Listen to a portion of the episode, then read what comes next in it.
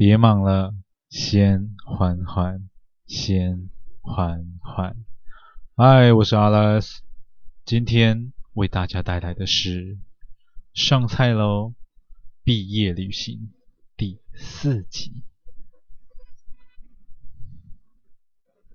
小文的双眼紧盯着杨胜，那眼神像是一位狩猎者般的锐利，还有令人不寒而栗的冰冷。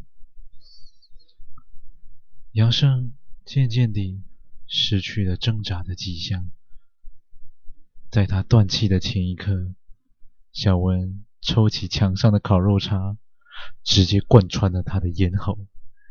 劲道之大，就连身后的木板也无法幸免。小文将他甩到了地上，看着他汩汩鲜血不停地从他的脖子流出，染红了小文的白布鞋，也染红了整片地板。此时，李叔走了进来。嘴上还叼着根烟，见到此景，非但不惊讶，还缓缓说道：“小文啊，你怎么这么心急呢？他们一日不死，我一日无法心安。李叔，麻烦你准备晚上的 barbecue。”食材吧。李叔将杨胜拖进厨房后的小房间里，小文在门边听着里头传来的声响，电锯锯开人体的声响，菜刀剁碎骨头的声响，菜刀砍钝了磨菜刀的声响。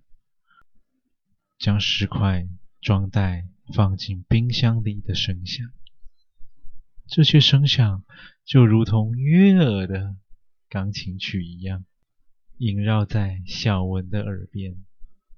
小文听着曼妙的声响，呆呆地望着门外耀眼的海洋，换上了橙红色的衣裳。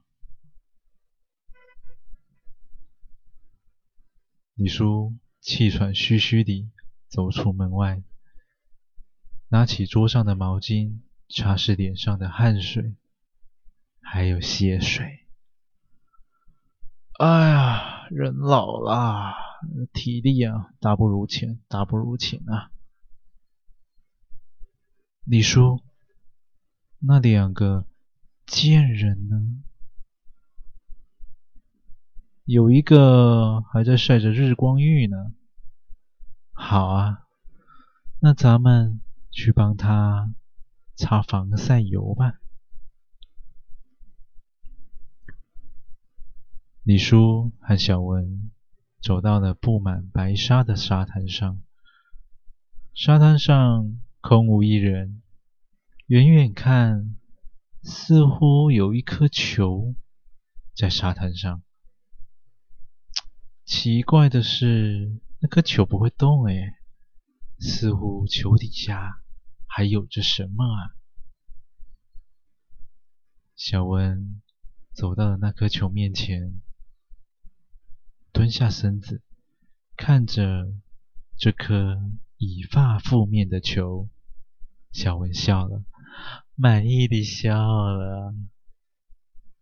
原来那是倩倩的头，她被埋在沙堆里晒了一个下午的艳阳都已经熟透了。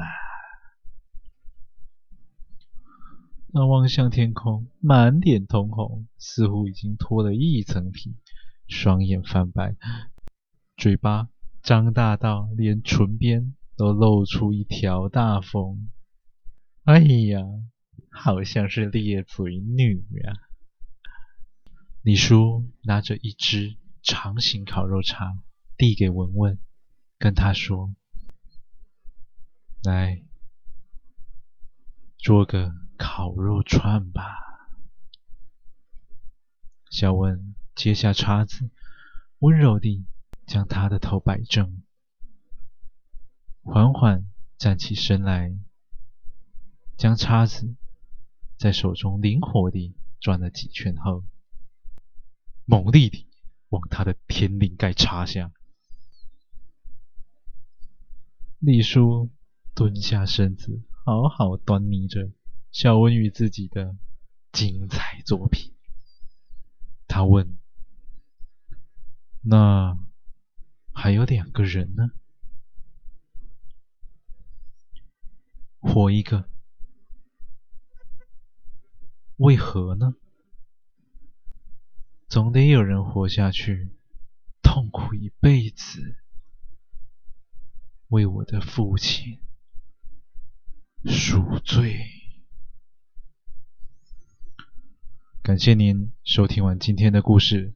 倘若您也喜欢，请不要吝啬你的分享，动动手指头将环环分享出去，让更多的人能够听见环环。我是阿莱斯，感谢您。